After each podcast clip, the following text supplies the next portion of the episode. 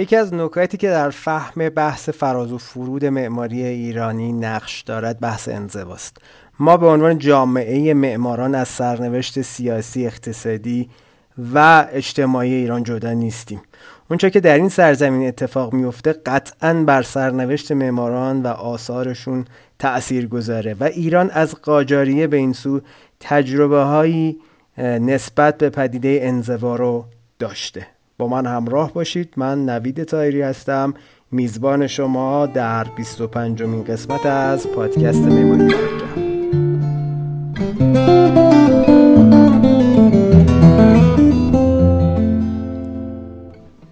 عرض وقت بخیر خدمت همراهان آرگب در 25 مین اپیزود از این برنامه میزبان دکتر کامبیز مشتاق گوهری هستم. با من همراه باشید در رابطه با معماری معاصر ایران فراز و فرودهاش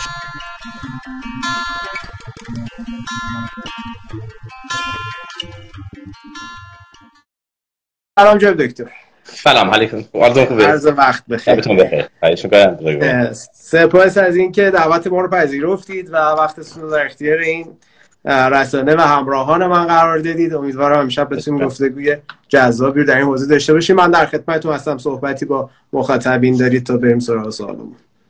خیلی سپاس دارم. من سلام عرض می‌کنم خدمت دوستان عزیز که وقتشون گذاشتن برای شنیدن این گفتگو و از شما هم سپاسگزارم که این فرصت رو به معماران در حقیقت معاصر می‌دید که راجع به نقطه نظراتشون کاراشون و اصولا جریانات معاصر معماری صحبت بکنم و این فکر می‌کنم خیلی راهگشاست و در دقیقت فقدان یه همچین نهادهایی که بتونن چنین جلساتی رو ترتیب بدن با به شرایط موجود بیماری هم فکر می‌کنم خیلی فرصت مختنمی. من خودم شخصا خیلی از مطالب شما رو دنبال کردم و امیدوارم که دوستان بیشتری به این جمع بپیوندن. در خدمتتون هستم. دکتر. خیلی ممنون. نظر لطف شما ما هدفمون این بوده که یه شرایطی به وجود بیاد که اولا تمرکز زدایی بشه چون در گذشته بیشتر یا مجلاتی بوده که حالا در اختیار تعداد معدودی قرار داشته و دوستانی که حالا به هر نحو پایتخت نشین نبودن بچههایی که حالا علاقه مندن شهرهای دورترن دسترسی به این منابع گفتگوها و اینها شاید برشون کم سختتر بوده. این بستر ما سعی کردیم کم ساده تر و رایگان در اختیار همه باشه و ممنون. حالا من سوال اول رو نه به عنوان سوال ولی برای مقدمه گفتگومون چون موضوع بحث معماری معاصر ایران هست تعریف شما از معماری معاصر ایران اساسا چه هست؟ آیا حالا نوی لایه تاریخیش می‌کنید یا میاد با یه محتوای بصری دسته می‌کنید؟ هر آن چیزی که هست حالا در شروع صحبت خوشحال میشم به ما ببینید اینکه بخوایم به قول شما دستبندی تاریخی بخوایم اونو بکنیم که به نظر من این مقداری خارج شدن از دقت علمی مورخین هست. به حال ما جریان معاصر معماری جریانی که از معماری که در زندگی جاری مردم شکل می‌گیره البته خب منظور از اون جریان معماری معمارساز هست دیگه یعنی جریان معماری بدون معمار عرض می کنم این جریان جریان معماری معاصر هر سرزمینی است و معمولا به واسطه برخورد و تعاملی که با منتقدین با اهل اندیشه و با صاحبین سرمایه اتفاق میفته هر دوره رو ما در تاریخ تاریخ معاصر دستبندی می‌کنیم برای فهم بهترش و شناسایی جریان هایی که تأثیر گذار بودن روش. ما اگه بخوایم در مورد معماری معاصر ایران صحبت بکنیم با جریان های معماری ایران رو از بعد از شروع جدی نوسازی در ایران رو باید معماری معاصر ایران بدونیم. البته دوره پهلوی اول رو من فکر می‌کنم که باید جدا بکنیم. هنوز پیوندهایی با معماری تاریخی وجود داره. اما از دهه پنجاب این سو معماری ما میشه در دوره های مختلفی دستبندی های مختلف معماری معاصر ایران دونست و همطور که هم می‌دونید دوستان مختلفی هم در این زمینه هم مقالاتی نوشتن هم کتبی در آوردن که خب دستبندی های مختلفی بر اساس زمانبندی ها و دوربندی های تاریخی و حکومتی داشتن. و به طور خاص اگه بخوایم صحبت بکنیم به نظر می‌رسه که با شروع جریان نو، نواندیشی و به حال تجدد یا برخورد با جریان های مدرن در سرزمین ما از اواخر دوره قاجار ما سه دوره پهلوی اول پهلوی دوم و جمهوری اسلامی رو شامل برخورد با دقیقا چوف که جریان های معاصر غرب می‌دونیم و از دل اینها به ویژه از دهه 50 به این سو معماری معاصر ایرانی هم در میشوف که همزاد سایر هنرهای معاصر مثل نقاشی معاصر ایرانی مثل مجسمه سازی معاصر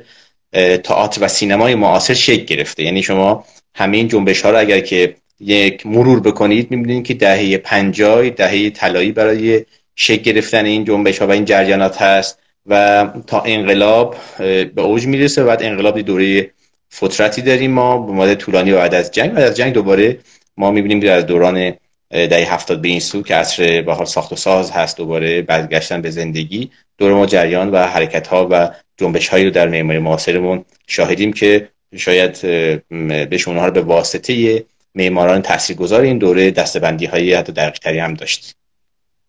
اما این نکته رو کنم. این نکته ارز کنم خیلی مهمه این نکته. ببینید دوستان مختلف ما اساتید به کسانی که در حوزه تاریخ معماری کار می‌کردن و حوزه نظر پردازی معماری برای معماری ایرانی شاخصه های مختلفی رو بر اساس نگاهی که به تاریخ معماری داشتن صورت دادن انجام دادن.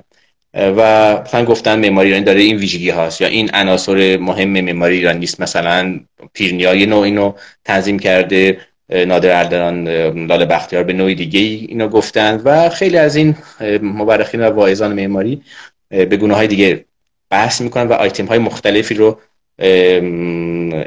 ارائه می‌کنن. مثلا مرحوم سارمی یکی از به نظر من که دقیق ترین تنظیمات رو ارائه که می‌کنه. آی پاکنیا همینطور. ولی من فکر می‌کنم که اگر که بخوام تمام این گفته های این بزرگان رو جمع بکنم و تجربه خودم رو به عنوان کسی که خب سالها تو معماری تاریخ ایران به حال تجربه اجرایی داشته و به حال علاقمند بوده دنبال کرده و همینطور مثل خیلی از معماران تجربه هم داشته من فکر می‌کنم مهمترین عنصر شاخصه معماری ایران قطعا معاصر بودنش.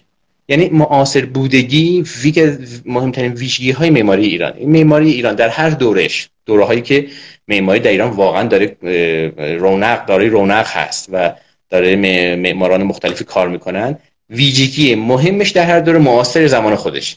یعنی شما اگر معماری اصل صفوی رو با همترازان خودش در منطقه مقایسه کنین قطعا معماری ایرانی جلوتر و معاصر زمان خودش. شما از این مسیر اگر تا یعنی یک زمانی رو براش تصویر می‌کنید شما طبق این داستان. یک زمانی که زبان مختص معماری ایران در عصر خودش و به نظر شما پیشروتر از حتی من می‌خوام بگم که حالا پیشرو بودنش رو بسته به دوره های مختلف می‌تونیم راجبش صحبت بکنیم. مثلا در دوره صفویه واقعا معماران شبه قاره بخش عمدهشون ایرانی هن. معماران آسیای صغیر ترکیه عثمانی تعداد زیادشون معماران ایرانی. معماری پیران. هنوز روابط در حوزه فراتر از جاده ابریشم گسترش پیدا نکرده. اما این منطقه از جهان که منطقه پر از ترددی هست اینها قطعا درش معماری ایرانی به شهادت که باقی مونده و شما می‌تونید اینها رو به حال مشاهده بکنید معماری ایرانی معماری غالبه پس بنابراین این نکته است که نمیشه ازش گذشت. در دورهای دیگر هم دورهای تاریخی دیگر هم شما می‌بینید که در هر دوره‌ای که معماری ایران رو می‌خواید برجسته بدونید و در راجبش صحبت بکنید و بگید این معماری معماری داره قابلیتی هست. این معماری با معاصرین خودش هم ترازی اگر اگر بهتر نباشه هم ترازی می‌کنه. یعنی می‌خوام بگم که معاصر بودن اصلا فیزیکی معماری ماست. و شما اینو در جستجو کنکاش و تکاپوهایی که ایرانیان دارن هم می‌بینید که دوست دارن آنچه که در دور برشون میگذره در زمانشون میگذره حتی با دقیقا اندازه های نامتناسبی که امروز ما داریم نسبت به دوره های تاریخی گذشتمون سعی می‌کنن که خودشون همراه و همگام بکنن. این ویژگی ویژگی است که ازش نمیشه گذشت و این اشکال نیست بلکه فرصت و به نظر می‌رسه که اهمیت داره در فهم فراز و فرود معماری ایرانی. اون بحث انزواست. ببینید ما به عنوان جامعه معماران و کسانی که در شکل دادن معماری معاصر نقش داریم از سرنوشت سیاسی و اجتماعی اقتصادی ایران که جدا نیستیم. آنچه که در این سرزمین اتفاق میفته قطعا بر سرنوشت معماران و آثارشون تاثیر مستقیم داره. ایران تقریبا از اواخر یا از اواسط قاجاری به این سو تجربه های سختی از انزوا رو کرده. یعنی شما اگر دوره قاجاریه رو به عنوان یه دوره خاص طولانی حکرانی در ایران معاصر بدونید. این دوره طولانی که چیز نزدیک 200 سال طول می‌کشه ایران بین سه امپراتوری بزرگ زمان خودش یعنی امپراتوری هند انگلیس امپراتوری عثمانی و امپراتوری روس در یک جور انزوا و در یک جور تحریم واقعا حیرت انگیز قرار می‌گیره. و این مانع میشه که ایران بتونه با دنیای زمان خودش ارتباط دقیقت میشوف که مناسب و متناسب داشته باشه. می‌دونید تنها راه ارتباطی ایران در دو, این دوره طولانی یک کوره راهی است که از انزلی به, به باکو به باکو آستارخان و حالا هر چی می‌تونست از اون کوره راه به ایران برسه از فرهنگ و از ارتباطات و از اینها می‌تونسته زمین ساز ببینید یه همچین تمدنی و یه همچین فرهنگی که به قول دوست عزیز من آقای دکتر شیرین وکیلی بنیادش بر راه استواره. یعنی در نظریه ایشون که حالا به زودی نشر خواهد شد و فکر می‌کنم که یک جنبندی خیلی از نقط نظراتی است که خیلی دوستان می‌دونستن یا می‌گفتن اما این سازماندهی شده و منسجم هست ایران تمدن راهی است. یعنی برخلاف خیلی از تمدن های دیگر که در کنار آب کنار دریا و به اینجور فضا شکل گرفتن شهرهای ایرانی روی مسیرهای عمده راه های ارتباطی شکل گرفتن.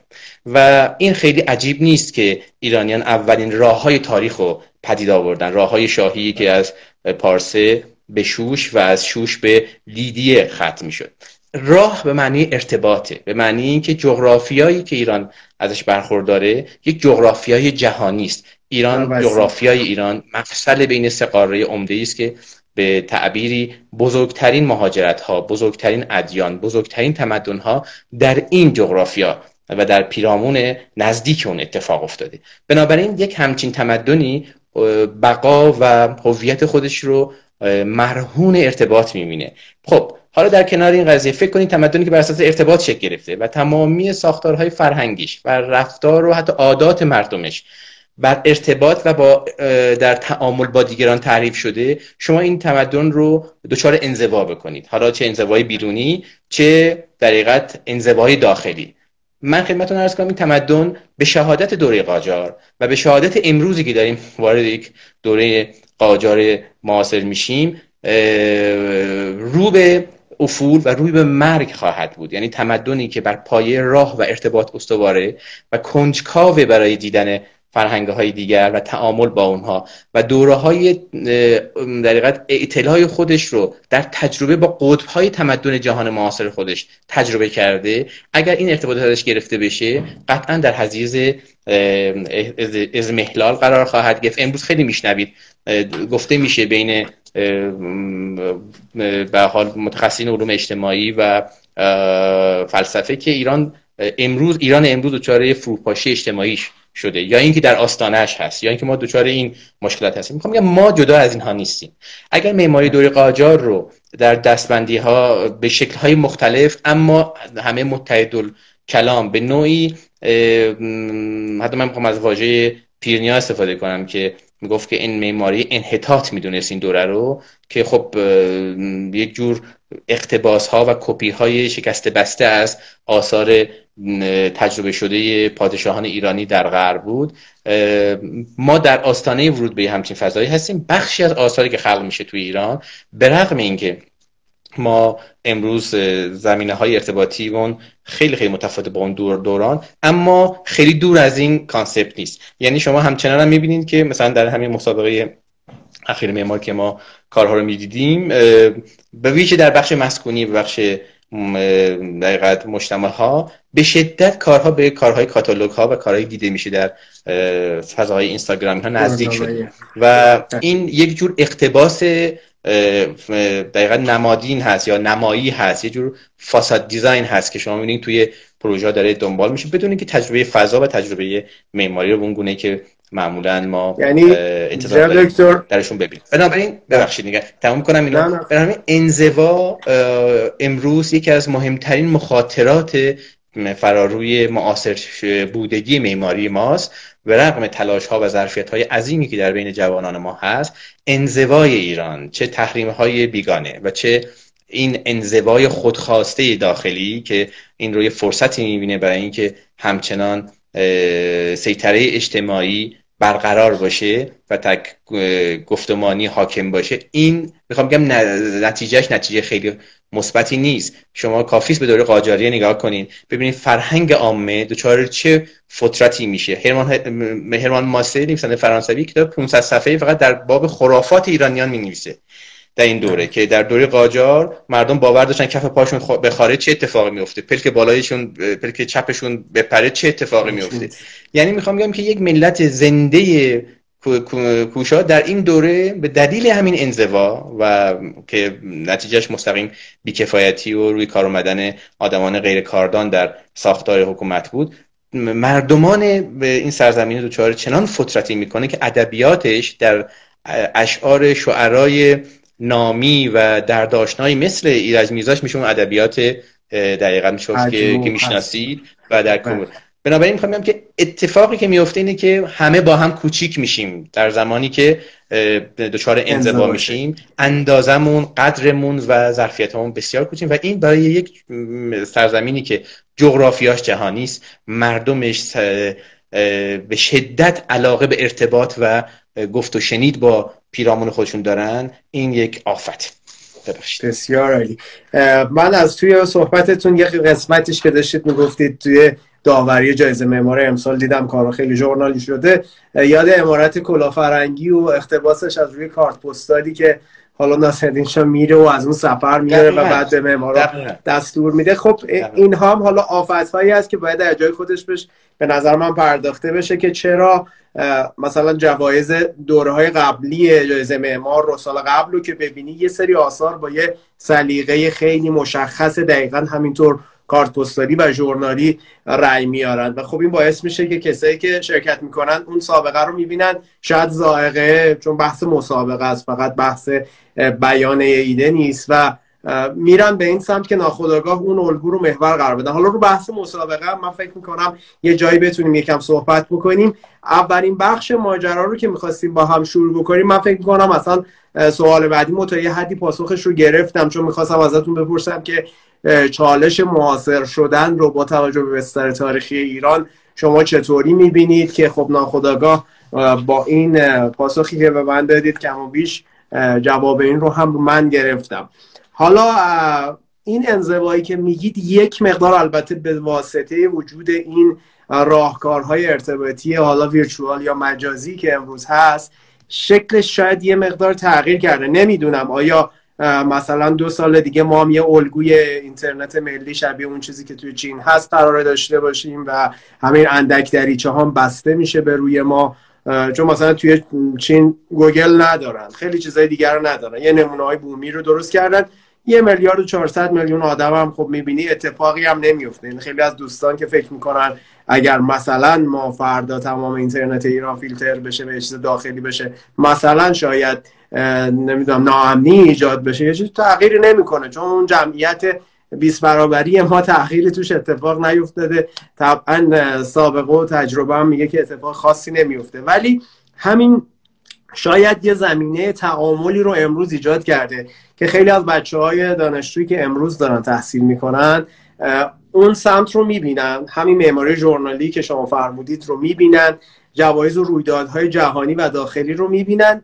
و ناخودآگاه یک ذهنیتی براشون شکل می‌گیره که آیا این الگو الگوی درستی هست؟ سوال من اینه آیا ما می‌تونیم مثلا به عنوان معمارایی که حالا لیدر هستن نمی‌دونم یه چراغ اون جلو گرفتن من نمیگم معمار سلبریتی ولی کسایی که شناخته شده هستن تو این عرصه آیا اینا هیچ وقت مسیری رو برای بقیه باز کردن که ما بتونیم مثلا بگیم معماری معاصر ایران یه چارچوب هایی داره بر اساس این اتفاقاتی که تو این دو سه دهه افتاده و نسل جوان این رو نگاه کنه و بر اساس این رشد کنه و جلو بره. من در ادامه سوال بحث قبلی و سوال دومی شما یه نکته رو اضافه کنم. ببینید یکی از بحثایی که در تاریخ معاصر ما پژواک خیلی زیادی داره و خیلی راجع صحبت میشه له و علیهش. این گفته مشهور تقیزاده است که می‌گفت که ما باید برای اینکه از وضعیت کنونی بین قاجار و پهلوی که در حقیقت ایران دچار پریشانی های مختلفی بلاد اجتماعی فرهنگی و اقتصادی هست خارج بشیم باید از نوک پا تا فرق سر فرنگی بشیم که این خیلی هنوزم در در دقیقت حمله به روشنفکرین استفاده میشه با در جریان های تند و افراطی. اما حقیقتش اینجا فرنگی شدن رو باید توضیح داد. منظور تغییر از فرنگی شدن اینجا مدرن بودنه. یعنی به آنچه که اون زمان فرنگ یا فرانسه یا مثلا که اروپا بهش در حقیقت مشهور بود. هنوز آمریکایی وجود نیامده بود به این گونه که بخواد تبدیل بشه به دنیای قطبی از حالا یه مقصدی از فحاشی و در حقیقت مباحث سیاسی از این دست. ببینید منظور ما ناگزیریم از مدرن شدن. ببینید مدرن مدرنیزم یا دور مدرنیته یک دوره از تجربه انسان در تاریخه مثل اصل کشاورزی. به همون قدری که تمام شعونات زندگی انسان رو پدید اومدن اصل کشاورزی که اتفاقا در پیرامون ما بود در همین میان رودان بود و ما جزو اولین کشورهای دقیقا تجربه کننده اصل کشاورزی بودن. از این رو تونستیم اون فضاهای سیاسی عظیم رو خلق کنیم و, و اون تمدن ها رو شکل بدیم.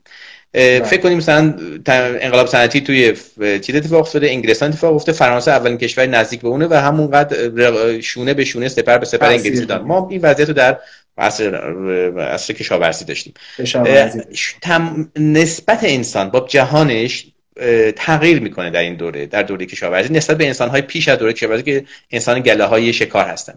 تحولات خیلی عمیقه. تحولات خیلی خیلی زیاده. اما ناگزیره. و انسان تجربه هایی می‌کنه که قطعا در دوران پیش و در تجربه پیش ما هم در این دوره هستیم. منتها داستان اینه که اون انزوایی که عرض کردم به قدر که شما بخشش حوادث جهانی است که از اختیار ما خارجه. یعنی در حقیقت رقابت میان سه ابرقدرت بزرگ جهان در دور قرن 19 هم که بین روسیه تزاری و امپراتوری عثمانی و انگلستان هست. یه سری کشورها رو قربانی کرد یه کشور یه سری کشورها رو سرنوشتشون عوض کرد و در این کشورهایی مثل ما تاثیرات عمیقی گذاشت که هم بقای قاجاری بود. و قاجاری حکومت ناتوان نادان در پریشان روزگار و هم در بیخبری ایرانیان از وقایع پیرامونی خودش. در ما در این میان شاید استعمار نشدیم اما وضعیت خیلی بهتری هم پیدا نکردیم. یعنی ما در این دوران به در نوع بیخبری عمده در پریشانی گسترده قوتور شدیم به گونه که فقط در یه فقره و تا اون تعداد زیادی رو کش در یه فقره قحطی جمعیت کشور رو نصف کرد. اینا اتفاقات خیلی خیلی بنیان کنی هستن که ایران تجربهشو کرده. اما همون جغرافی های جهانی همون که عرض کردم که اینقدر ظرفیت میده به این سرزمین که هر من اینجا اجازه بدید از تخصص دوم استفاده کنم. من به جهت اینکه مخاطبان بدونن که مقدار در این زمینه واقعا کار شده عرض می‌کنم این مطالب رو که تخصص یک در این زمینه من دارم.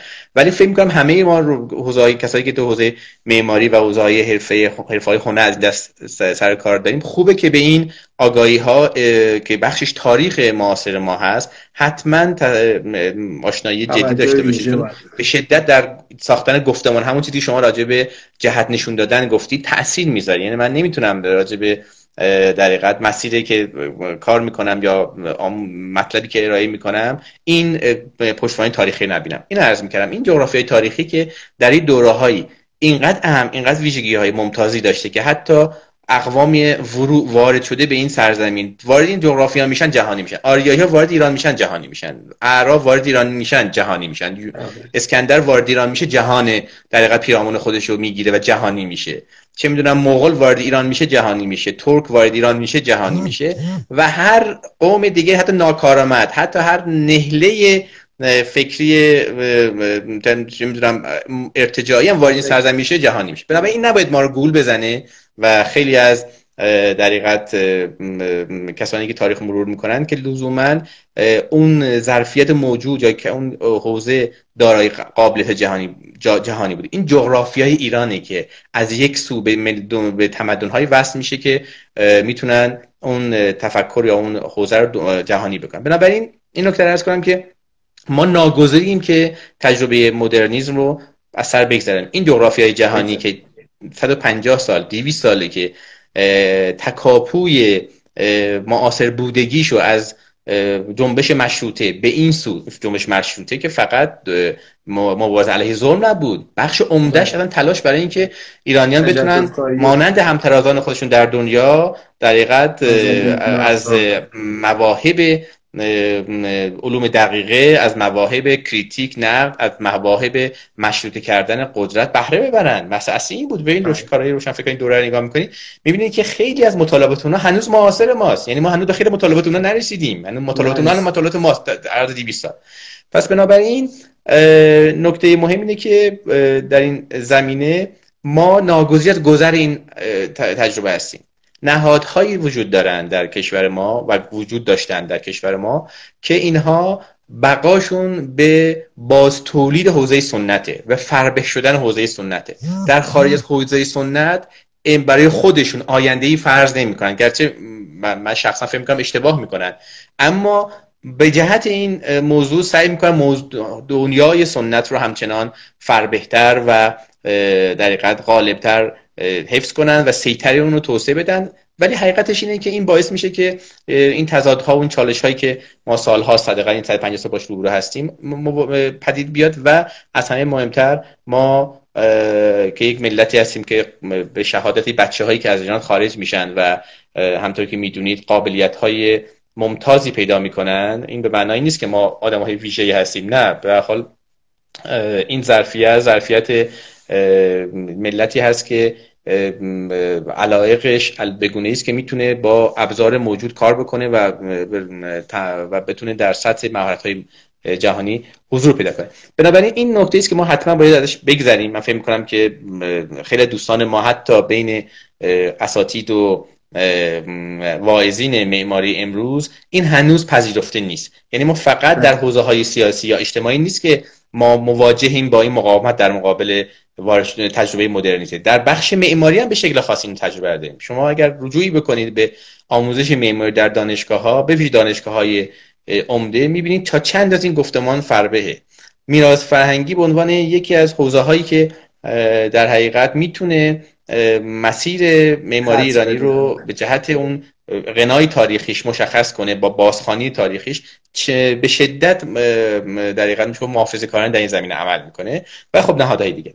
این نکته است که من لازم دوستم در ادامه بله. عرایزم اضافه کنم و در خدمت شما باز برای ادامه بحث. خواهش می‌کنم. بله.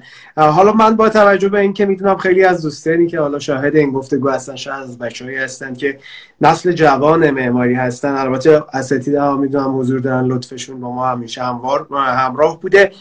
یکی از بحثی که پیش میاد حالا شما به زمینه ها پرداختید و گفتید حالا ما دچار یک نوع انفصال شدیم با دنیای امروز و این یکی از علل اصلی هست که شاید معماری معاصر ما زبانش می‌تونیم بگیم. حالا یه زبان چطوری بگم؟ ایرانی شاید نیست یا اینکه اصلا باید یه باز داشته باشیم. مثلا زبان ایرانی تو معماری امروز ما چی می‌تونه باشه تعریفش؟ چون من با خیلی از دوستانی که تو همین فصل جدید گفتگو راجع معماری معاصر صحبت می‌کردم. حرفشون این بود که ما بحثی که داشتیم در غرب همون رو هم درست نفهمیدیم. یعنی یک تعبیر ضعیف و ناقص و غلطی از مدرنیزم و مدرنیته در ایران برقرار شده و اون چیزی که امروز داریم صرفا دنبال روی هست.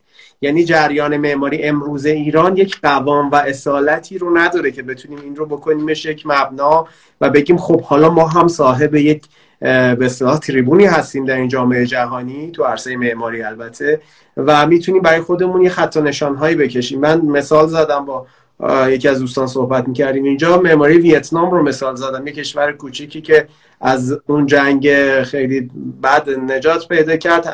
منابع خاصی هم نداره. کشور خیلی غنی هم نیست که بخوای بگی اونجوریه. ولی امروز زبان معماریش تو دنیای معاصر برای خودش جایگاه داره. توی فستیوال های معماری جهانی شما اصلا می‌تونی کاراشون رو تشخیص بدی نسبت به معمارای دیگه. ولی اتفاق راجع ما بنگلادش کشور فقیری که بنگلادش می‌تونم اصلا این کشورهایی که اصلا در حد شهرهای ف... مثلا کوچک ما هم نیستن لحاظ وسعت جغرافیایی بله ممکنه از اندازه. ولی اونها در یک جسارت هایی رو دارن که ما به هیچ وجه نداریم. می‌خوام که شاید ما اینا بگیم مثل این ادبیاتی که الان تو این چند روز هم خیلی پررنگ شده که این کشورهای کوچولویی مگه کشورهای مگسی اطراف ما. من به اینجوری نمیشه موضوع رو دید. من این نوع نگاه تحقیرآمیزی که نسبت به این ملت های دیگه و کشورهای دیگه دارن دوستان در چه در حوزه سیاست چه در حوزه های دیگه اینو خیلی ناظر به حل موضوع نمی‌بینم. خب چطور میشه این کشورهای کوچیک امروز میزبان بزرگترین وقایع معماری دنیا میزبان بزرگترین آثار معماری دنیا ببینید فکر می‌کنم ما هم که عرض کردم ما رو تحریم ها و ما رو این, ف... این عدم ارتباط با دنیا کوچیک کرده. ما وقتی کوچیک شدیم واقعا ناگزیریم یک پناه ببریم به گذشته تاریخی خودمون. خودمون از منظر اسلافمون ببینیم و اونها رو به رخ بکشیم. که این چیزی که در بین ایرانیان خارج از ایران خیلی مرسومه و یکی از یکی از عناصری است که در هویت ملی پس خورده ما رو امروز تاثیر یعنی دقیقت می‌سازه که ما راجب گذشته همش صحبت می‌کنیم. وقتی راجب مفاخر معماریان صحبت میشه میرن روی تخت جمشید گرفته تا نقش جهان. اینکه ما امروز به معماری دنیا چه چیزی رو ارائه کردیم و چه ظرفیت هایی رو فراهم کردیم اینها واقعا سوالات جدی است. من می‌خوام بگم که اینا متاثر از این تجربه 200 ساله اخیر ما هست و این انقطاع تاریخی و انقطاع با بیرون که بخشش قطعا تقصیر ما نیست ولی تلاش برای شکستنش کارزار ماست. می‌دونید زمانی که اهنامی ترکمنچای در حقیقت بسته شد یکی از گفته نقل قول های مشهور به قایم مقام اینه که من به مردی و نامردی این اهنامه بشکنم یعنی وقتی یک موضوعی که خلاف منافع ماست اتفاق میفته خلاف منافع دراز مدت ما هست ما باید تمام حممون رو برای این بذاریم که این مانع برداشته بشه. وقتی من خدمتتون عرض می‌کنم که ما می‌دونیم به یقین بر اساس فکت های تاریخی بر اساس شواهد باستانشناسی ایران سرزمین ارتباطه سرزمین راه. ایران در انزوا دچار ازمهلال میشه دچار ضعف و سستی میشه. پس بنابراین دیگه تحریم نعمت نیست. نه تحریم یک نکبتی که ما باید به مردی و نامردی بشکنیمش. چه انزوای طرفداران انزوای داخلی چه در قدرت های خارجی. این چیزیه که باعث سوس شدن کوچک شدن و باعث در جا زدن ایرانی میشه. شری داره هوشنگ ابتهاج بیتی است که میگه آبی که براسود زمینش بخورد زود. دریا شود آن رود که پیوسته روان است. در این از, از فرهنگ ایرانی به من زایده میشه که ما ویژگیمون حرکت کردن. بنابراین در مورد معماری هایی که فرمودید اگر نگاه کنید تجربه ویژه‌ای با دنیا داشتن. حالا چه به جبر چه به اختیار. یعنی یه وقتی از به قول شما ویتنام معرض برخورد با بزرگترین قدرت های دنیا هست. امروز با همون قدرت هایی که یه زمانی که خاک این کشور شخ زدن به ارتباط بسیار بسیار تنگان تنگی داره. شما اگر ژئوپلیتیک ویتنام رو مطالعه کنید می‌بینید امروز متحد استراتژیکش ایالات متحده است که مدت ها این کشور رو در یک کشور کمونیستی که اتفاقا تو جنگ هم پیروز شد علیه آمریکایی ولی الان با آمریکایی ارتباط خیلی نزدیک داره. یا امارات متحده قطر این کشورهایی که ما بعضی وقت با نگاه تحقیر بهشون نگاه می‌کنیم. اما ببینید اینا دارن میگم در حوزه این که ما بدونیم که زمان میگذره و ما فرصت هایی رو از دست میدیم. ما شاید فرصت نفت رو داشتیم برای نوسازی ایران. اما معلوم نیست که در دهه آینده نفت فروختنی باشه یا در دسترس ما باشه برای فروختن. و ما به واسطه این درگیری هایی که با دنیا داریم از این فرصت برای ساختن ایران ممکنه محروم بشیم.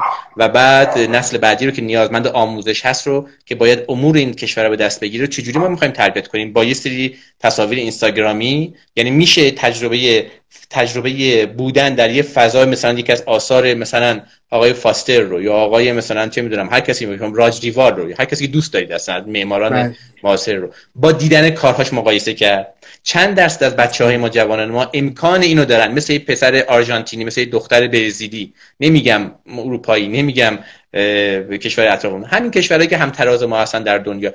می‌تونن در دنیا آزادانه سفر کنن به راحتی و تجربه کنن معماری جهان رو ببین شرایط ما بله. شرایطی است که برامون پدید اومده. من قبول دارم بخشش ناشی از وقایع جهانی است ولی بخش عمده ایش ناشی از رفتار ماست. ما نمی‌تونیم همه چیز رو به دنیا ارتباط بدیم ما خودمون به قول اون دوستمون آقای ظریف می‌گفت ما انتخاب کردیم اینجوری زندگی کنیم. آقایون این دوستان انتخاب کردن ما اینجوری زندگی کنیم به حال. و این می‌خوام بگم تهش آسیب های عمده است که به تاریخ و فرهنگ ایران وارد میشه.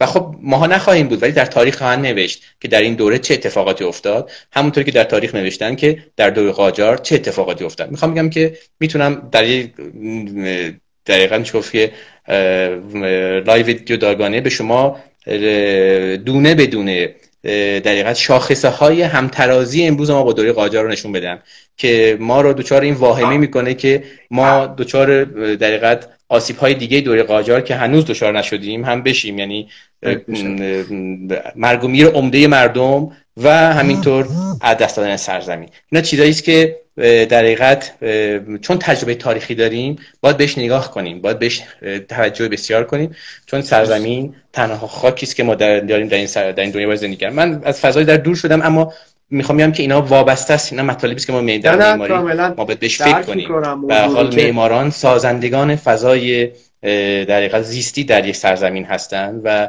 در سرزمینی که به این گونه به ارتباط متکیز انزوا تبدیل میشه به یک مصیبت و یک نکبتی که عرض کردم که همه جوری می‌تونه معماری ما رو دچار اختلال بکنه و شاید در دوره قاجار پذیرفته بود از روی عکس معماری کردن. ولی الان دیگه این مورد پذیرفته نیست. شما ترکیه معماری ترکیه رو ببینید. آموزش بله. سطح آموزش و تولید اثر در ترکیه رو می‌تونید بفهمید که ما در چه سطحی هستیم.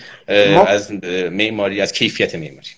دقیقا. حالا شاید مثال جذابی بود با توجه به ماهیت حالا فرهنگی که خیلی نزدیکه به ما. چون مثلا من اگه بخوام ژاپن رو مثال بزنم خب توی شرایط دیگه زندگی می‌کنه یه کشوری هست که واقعا در چطوری بگم طوفان اتفاقات یعنی طبیعت که با اینا اصلا سر خوش نداره کشاورزی که نمیشه کرد. و خب اینها توی یک صد سال اخیر باید ببینیم دیگه تاریخ جنگ جهانی اون حادثه های به تو بمب اتمی. و امروز ببینیم کجا هست. به قول شما درس گرفتن از تاریخ شاید یه رکن اساسیه که خیلی مواقع ما چشممون رو به راحتی به روی اون میبندیم و تجربیاتی که گرانبها بوده سنگین بابتش جانها رفته ملت هایی از بین رفتن جاشون رو دادن به کسان دیگری. و امروز ما خیلی به قول شما با یه جمله ساده میایم اینها رو ازش عبور می‌کنیم و سعی می‌کنیم صورت مسئله رو پاک کنیم وقتی که این اتفاق میفته اتفاقا من از توی صحبتتون می‌خواستم گریز بزنم به اینکه ما امروزه حداقل می‌تونم بگم یه بخشی از جامعه معماری ایرانی در اسکیل جهانی خیلی هم مدعیه. چون میگه آقا من جوایزی رو این سالها کسب کردم که از لحاظ مثلا کمیت خیلی هم پرتعداد هست. ولی حالا از لحاظ کیفیت تو چه جایگاهی قرار می‌گیره این جوایز قابل بحثه از طرف دیگر همون حرف قبلیم که آیا این یک زبان مشخصی داره یا اساسا به نظر شما اصلا این حرف درسته که ما بگیم آقا امروز ما باید یک زبان گویای شفافی داشته باشیم که توی چارچوب ایران به گنجه یا اصلا نه زبان یه زبان بین المللیه ما هم نمی‌تونیم این قضیه رو بیایم بگیم که آقا ایران برای خودش یه حرفی می‌خواد بزنه که این حرف فقط متعلق به خودش هست. این دوتا این تضاد رو در حقیقت اگر یکم بهش اشاره بکنی با زمینه مسابقات و تجربیاتی که حتی خودتون داشتید حالا هم به عنوان شرکت کننده هم داور خوشحال میشم. حالا چون که یک 15 دقیقه دیگه از بحث مونده یکم این مباحث رو هم بیاریم توی گفتگو. ببینید مثال خوبی زدید. ببین کشوری مثل ژاپن مثل هند مثل چین کشوری هستن که در تراز اول تا پنجم اقتصاد ببخشید دوم تا پنجم اقتصاد جهان قرار می‌گیرن. و به لحاظ ظرفیت های آینده هم جزو دقیقت شانس های ارتقا هستن. اینا کشورهای شرقی هستن. کشوری هستن با... که از ما اگر سنتی تر نباشن کمتر نیستن. و شما کافی یه سفر به هند یا یه سفر به چین یا یه سفر به ژاپن داشته باشید ببینید که حتی ما در ژاپن کیمینو رو فراموش نکردن همچنان میپوشن خیلی از سنت برقراره. اما این کشور به معنای کلمه مدرنیزم رو تجربه کرده. یک کشور مدرنه. یعنی ابزار رو می‌دونه به چگونه به کار ببره. ساحت اقتصاد رو می‌شناسه. حوزه حقوق اجتماعی رو بهش واقفه. البته ما چون از بیرون می‌بینیم می‌دونم که شاید بخش عمده از اون ناکامی ها رو و مشکلات نبینیم. اما می‌خوام بگم که آن چیزی که در صحنه جهانی قابل عرضه است در یک کشور مثل ژاپن یا کشور مثل چین یا کشور مثل هندوستان فراهم کرده. و این امکان رو پدید آورده که برای مردم سرزمینش که فرصت هایی رو بتونن در جهان برای خودشون شکل بدن. اما در این حال یک رنگ چینی رنگ ژاپنی یا یه رنگ هندی هم روی این محصولات زده میشه. یعنی شما اگر که یک محصول حتی در حقیقت میشه که تکنولوژیک رو که کاربرد کاربرد اجتماعی داره مثلا اتومبیل رو از یک از این کشورها استفاده می‌کنین می‌بینین که ماهیتی مثلا از فرهنگ ژاپنی درش هست. مثلا بحث کیفیت نمی‌دونم به حال عمر طولانی یا مثلا اون چیزی که مربوط در آین شینتو مثلا خیلی مورد توجه هست. ببین این همون نکته است که مرحوم شایگان بهش می‌گفت که شیوه های شرقی. یعنی می‌گفت که ما در تجربه مدرنیزم ناگزیریم از گذر این دوره. اما قطعا شیوه های ایرانی شیوه های ژاپنی و شیوه های هندی در تجربه اینها باقی میمونه و این حرف درستیه. یعنی که اینا برمیگرده به جغرافیا و به شرایط تاریخی اجتماعی.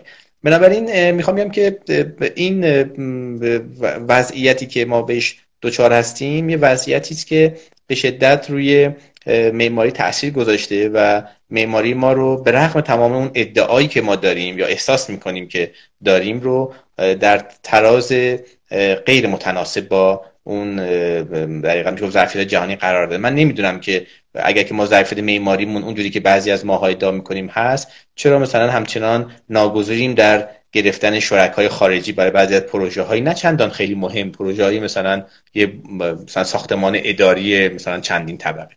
نشون تجربه این ساخت اینها رو نداریم دیگه. ما حتی با کشوری مثل امارات که در نزدیکی ما هست که تجربه مگا استراکچر ها رو داره ما تجربه نزدیک اونها رو نداریم. اینا به همشون به دلیل اینکه ما واقعا یک اتصال طبیعی به دنیا نداریم. یه جور اتصال با واسطه داریم. مثل همین فیلتر شکنایی که ما رو از طریق سالس به دنیا وصل می‌کنه. و خب تو این تراز خیلی از کیفیات از دست میده تجربه ها رو نخواهیم داشت و می‌دونید که تجربه کار کردن با تیم های بین المللی خیلی تجربه مهمیه تجربه مختلفه ببین ما مثلا در حوزه میراث فرهنگی که خیلی حوزه مهمی هست تجربه کار باستانشناسان بومیمون با تجربه کار باستان تیم های باستانشناسی بین المللیمون خیلی فرق می‌کنه. یعنی وقتی در یه تیمی مثل تیم مثلا فرض کنید کاوش شهر سوخته یا کاوش یک منطقه تاریخیمون یه تیم بین المللی هست که تشکیل شده از چندین گروه. این تضارب آرا اتفاقا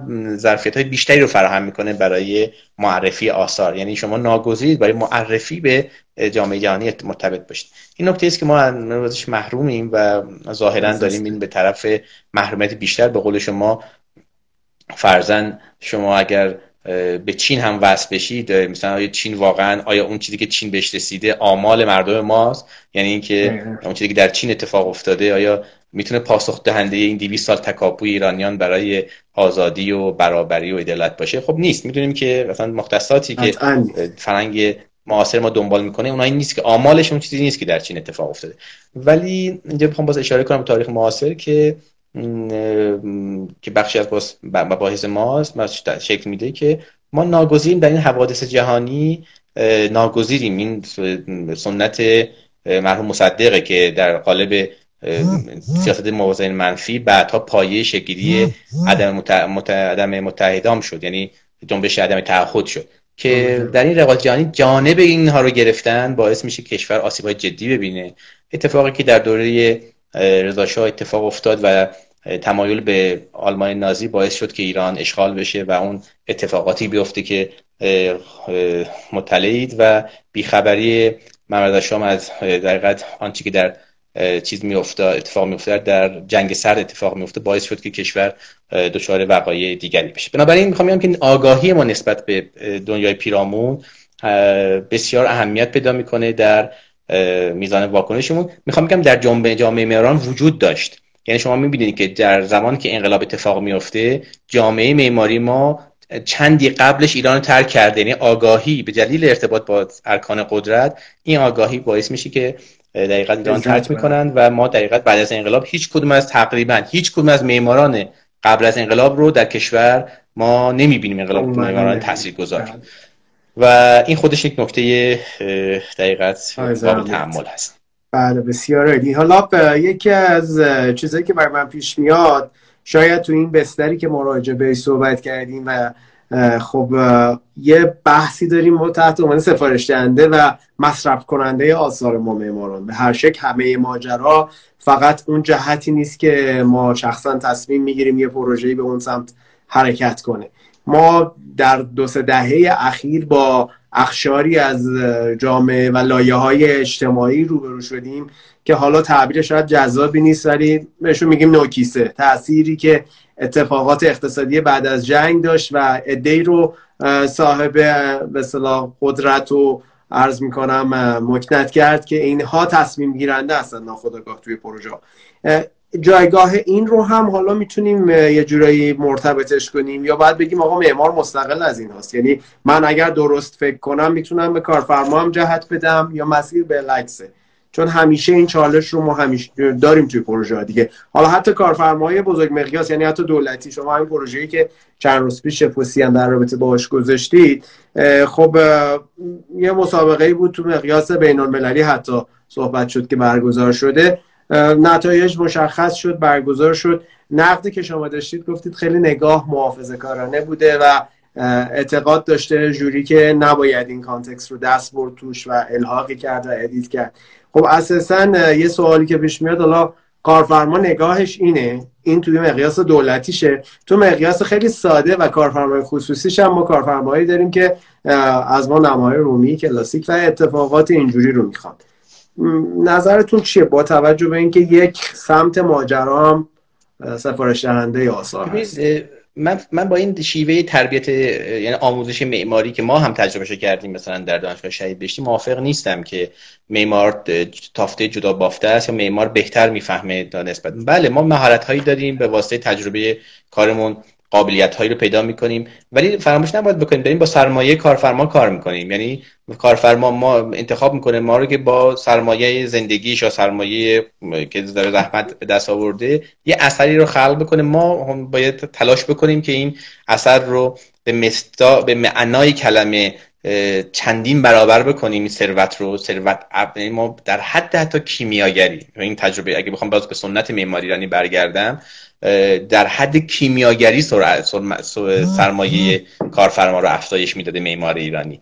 و در این در این حالی که کاملا متواضع به عنوان یک شغل خدماتی در خدمت کارفرما بوده. هیچ از این ادعاهایی که من ما امروز میشنویم و نگاه عاقلا در صفیحی که به معمار داره به کارفرما داره من حداقل تو شواهدی که دیدم یا تجربه کردم خوندم ندیدم تو برخوردهایی که معماران داشتن.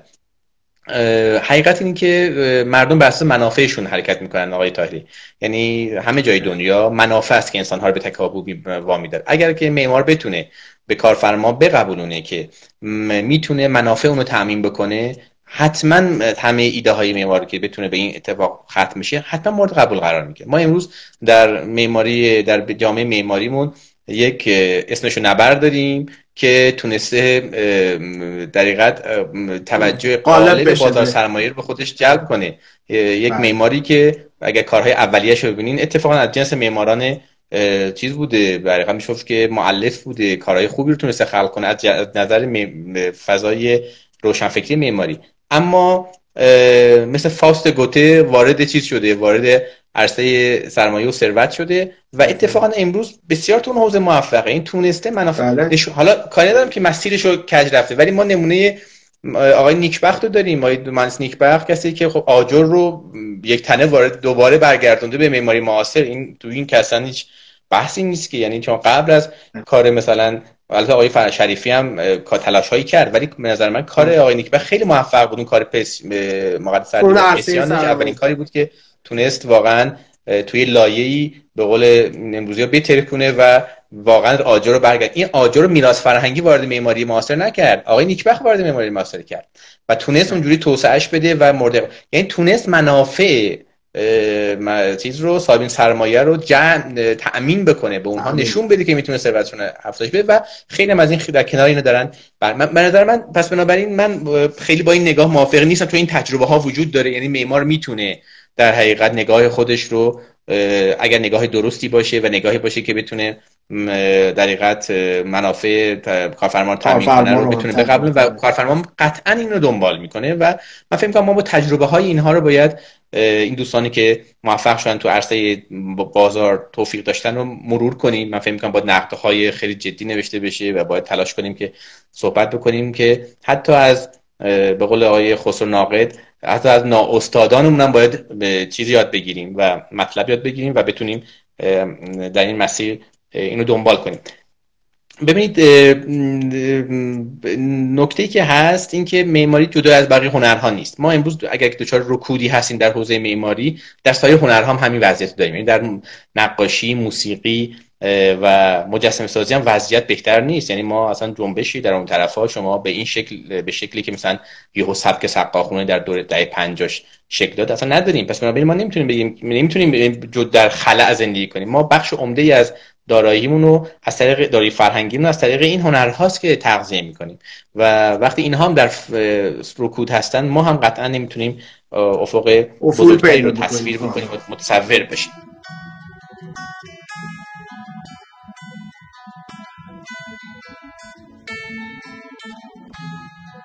به شدت زمینه انحصار در میراث فرهنگی ما رو فراهم کرده در و در معماری ما از این دست انحصارها واقعا باید شکسته بشه یکی دیگه از این انحصارها آموزش معماری هست آقای تاهری که من نشد امروز با بله. صحبت کنیم که بله شما بله. آموزش معماری در دانشگاه های ما به گونه ای داره انحصارا با این نگاه های به شدت انقلابی با اون فضای در آغاز انقلاب پیش میره و معماری معاصر ایرانو یه جوونی می‌سازن که اتفاقا تو اون دانشگاه ها جزو آدمای چیز نبودن محبوب یا آدمای چیز نبودن آدمایی بودن که مطرود اون دانشگاه ها بودن. الان اونا دارن توی معماری رو دارن می‌سازن. می‌خوام بگم که بله. این خیلی نکته باز قابل توجهی که ما دانشگاه های چشم و چراغ مملکت چگونه دارن این این, این در فضای کلی رو هم من فکر می‌کنم باید بهش اضافه کرد. یعنی اساسا جریان های فرهنگی که داره ما هنوز اون سیلابس درسی رو داریم تو دانشگاه تدریس می‌کنیم که سال 72 مثلا به تصویر بله. رسیده حالا خب آقای تاهری حالا اون هفته که به جای خود این سیلابس من من بوزار خوندم در دکترامو تو بوزار گرفتم. می‌خوام میگم سیستم بوزار برای خود فرانسه هم کاری نکرده. آقا چون که آندر گودار اومده رئیس اداره باستان شناسی بوده گفتن شما برنامه هم بده. انجام معماری این آقایونی که این همه دایه انقلاب و دایه نمی‌دونم توجه به بومی دارن. چرا این برنامه‌ریزی رو تغییر نمیدن؟ چرا اینو به این خو کردن؟ اصلا ببین از ما تو, تو این برنامه آموزشی ما آقای تاهری هیچ اشاره به چالش های سرزمین ما مثل زلزله مثل سیل مثل فقدان زمین مثل آب اصلا نشده. این شما معماری تربیت می‌کنی که اینا رو نمی‌شناسه. شما برنامه هلند رو ببینید برنامه آموزشی هلند. برنامه سوئیس رو ببینید. ببینید چقدر به دلیل چالش سرزمین چقدر نکات نکات مهمی. ببین می‌خوام که به خاطر همین عرض می‌کنم که نه اینا حرف آقای تایری اینا رو این قصه ها رو میگن به خاطر اینکه به حال گفته باشن تلاش جدی تو دانشگاه ها نیست متاسفانه. حتی این تلاش اخیری که آقای دکتر مظاهریان اینا دنبال کردن برای اصلاح سرفصل های درسی. اون هم ظاهرا به نتیجه خیلی جدی نرسیده و متاسفیم. به حال شما 800 مدرسه معماری تو کشور هست. آقای طاهری حیرت انگیزه. حجم یعنی شما در از دانش آموخته رو ما داریم. بعد تو اروپا این فکر این تعداد ما مدرسه معماری داشته باشیم. تو این کشور هست؟ با همین با همین برنامه آموزشی به شدت فقیر و نا نامتناسب و نامناسب. و کسی هم نسبت به این قضیه شاید همت جدی نمی‌کنه. بهش وابسته نمی‌دونم بیا اینکه و معماران مجبورن تو فضای حرفه‌ای خودشون تجربه خودشون رو به دست. من سپاسگزارم. فکر کنم یه مقداری از خواهش می‌کنم. تنظیم کرده خارج شدیم خوشبختانه حالا نمی‌دونم. آپدیت جدید اینستاس قبلا سر یک ساعت خودش قطع می‌کرد و اجازه نمی‌داد گفته ادامه پیدا کنه. الان ما یه 5 6 دقیقه هم از اون یک ساعته گذشتیم و قطع نشد و خوشحال شدم که صحبت اونجوری خاتمه پیدا نکرد. من در بحث که حالا مطرح شد حالا اون بحث کارخانه سیمان و این به نقدی که شما به ماجرا داشتید و این نگاه راسکینیزمی که حالا به هر شکل هست توی جریان به مرمت و بازنده سازی در ایران با از قبل بوده هنوزم جاریه. یه سوالی که شاید خیلی از دوستان دارن این که اساسا اگر شما الحاقی شاید اتفاق میفته این الحاق یه ابزار هدف نیست. حالا در تکمیل صحبتتون عرض می‌کنم چون فرمودید درصد زیادی از پروژه ها پروژه هایی بودن که الحاق رو به عنوان یک ابزار جدی دیده بودن توی بله بله حالا این رو باید زندگی مهمه. زندگی زندگی مهمه. این دوستان ما اشتباه گرفتن قضیه رو. دوستان ما ساختمان ها رو مهمتر از زندگی انسان ها گرفتن. زندگی انسان ها مهمتره.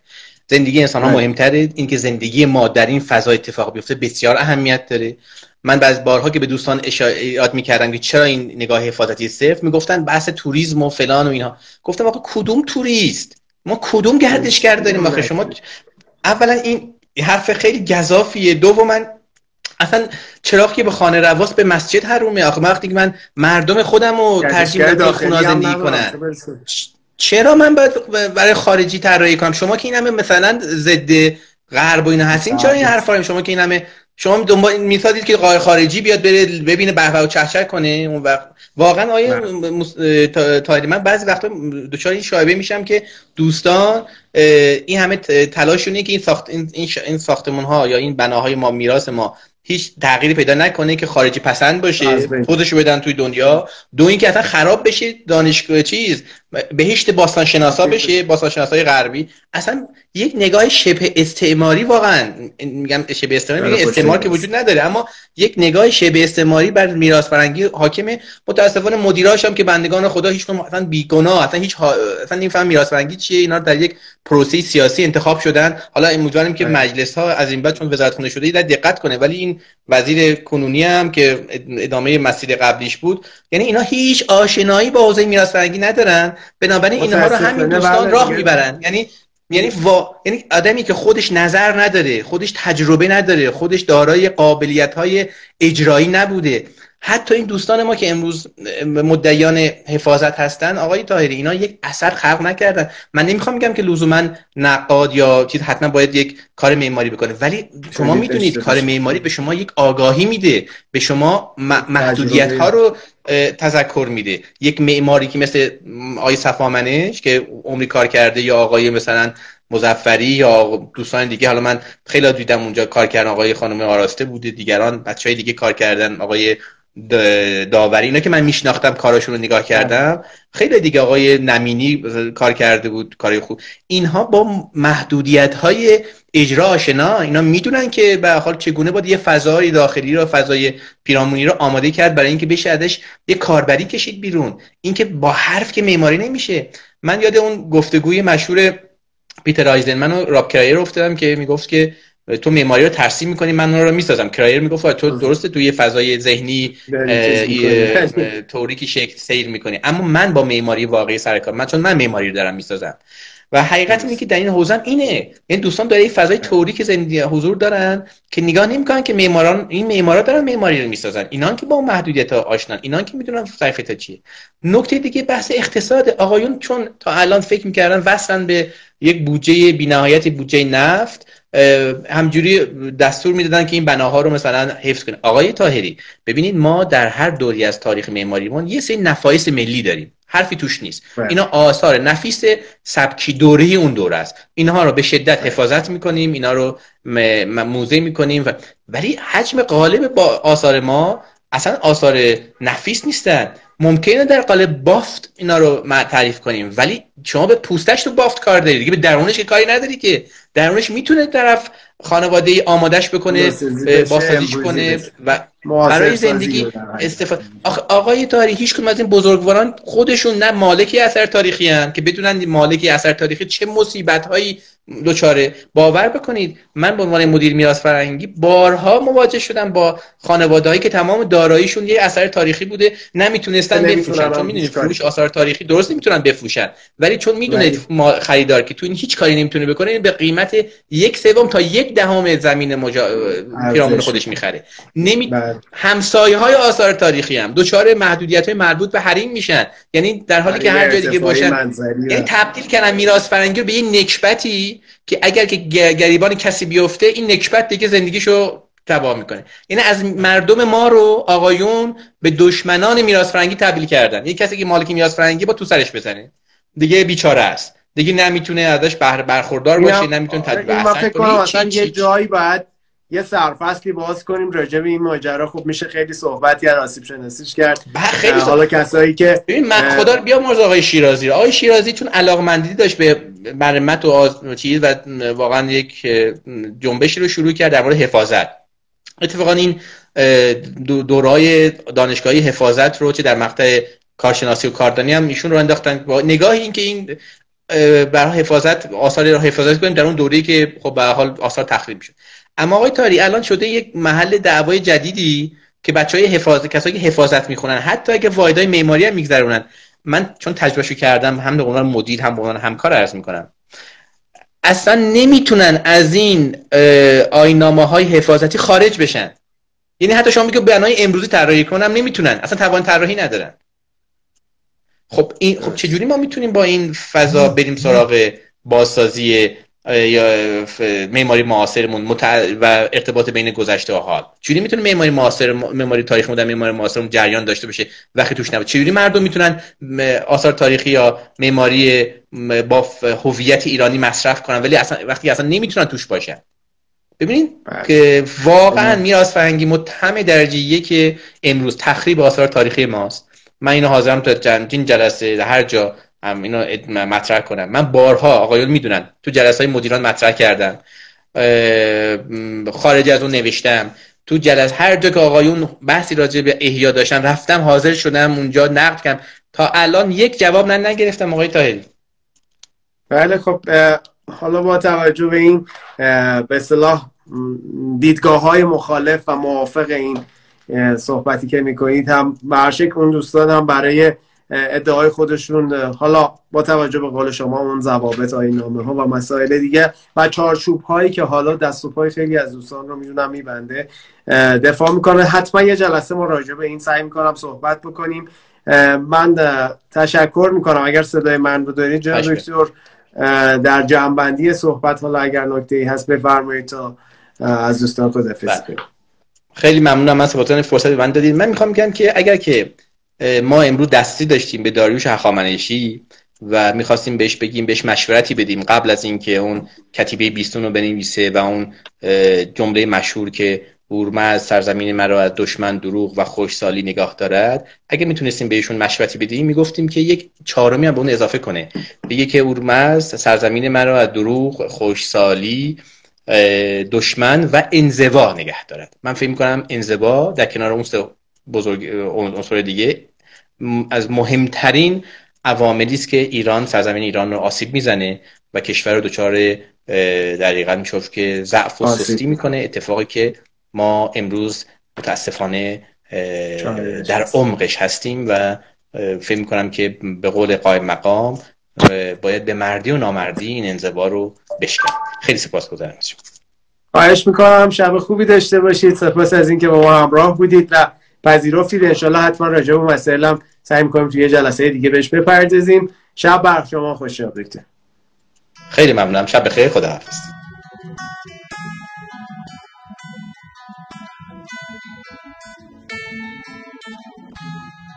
اونچه که به اون گوش دادید گفتگوی من بود با جناب دکتر کامیز مشتاق گوهری البته این گفتگو اصلش در اینستاگرام ما هست و خیلی بسیدتر از این نسخه هستش. ولی نکته ای رو که می‌خواستم خدمتتون ارز کنم همونطور که می‌دونید آرکپ برای خودش یک پیج اینستاگرام داره. امیدوارم نظراتتون رو چه اینجایی که دارید به پادکست گوش می‌دید چه در پیج اینستاگرام ما منعکس کنید چون قطعا نظرات شما سازنده هست و کمک می‌کنه کیفیت تولید این برنامه بیشتر بشود. الان که داره این برنامه منتشر میشه هفته تقریبا آخر آذر ماه 99 هست ولی این گفتگو چند ماه پیش بر بستر اینستاگرام انجام شده. روز و وقت و لحظه ها بر همه شما خوش.